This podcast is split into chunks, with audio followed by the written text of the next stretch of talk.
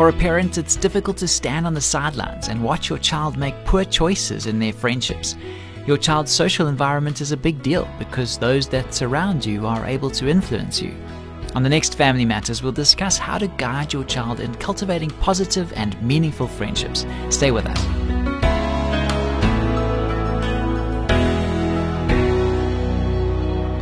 Hi, I'm Graham Schnell for Family Matters, where we offer practical advice from Focus on the Family. A mom wrote in asking us to address this question. She asks, How can I help my child develop healthy friendships? I know how easy it can be for kids to make the wrong kinds of friends or to establish connections with others for the wrong reasons. What can I do to provide some helpful guidance in this area? Parents play a crucial role in teaching their children how to develop and maintain healthy friendships. Often this happens unconsciously but it helps if mom and dad can find ways to be intentional about it. The first step is to guide and direct your child in the development of strong positive virtues. In other words, you have to begin by helping her become the kind of person who can be a good friend. By modeling and discussing these virtues, you can protect your child from many of the heartaches that result from unwise associations. Here are some of the most important qualities you can build into her character. Firstly, honesty. A truthful child is more likely to develop friendships with others who don't lie. And loyalty. A faithful child is less likely to be a fair weathered friend. Loyalty inspires us to support our friends in times of trouble. Respect. If you teach your child that everyone has been created in God's image and is worthy of dignity and respect, she'll be more likely to show consideration and thoughtfulness to others. Compassion.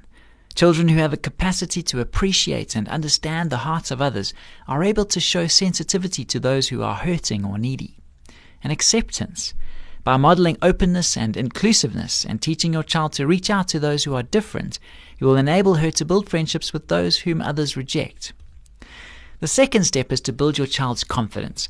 This is a key factor in helping her learn how to establish meaningful friendships early in life. What's more, a healthy self esteem increases the likelihood that she'll make wise choices about the associations and connections she forms with others. You can build your child's confidence by affirming her strengths and congratulating her when she does something well. Spending time with her on an individual basis, for example, going out for ice cream or taking a walk or playing a game together, communicates the message that you value her as a person and enjoy her company.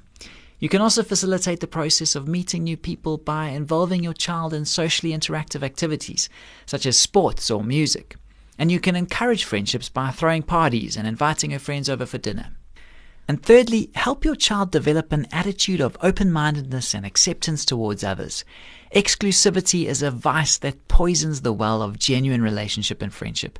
It's also a direct violation of Jesus' golden rule do unto others as you would have them do unto you. Here are some ideas that may help your child avoid the pitfalls of a clique mentality. Have your child invite someone new to her birthday party each year. Discourage an attitude of superiority. Read books that present the message that everyone is unique and has something valuable to offer. Ask your child to reach out to a classmate who's playing alone at break time.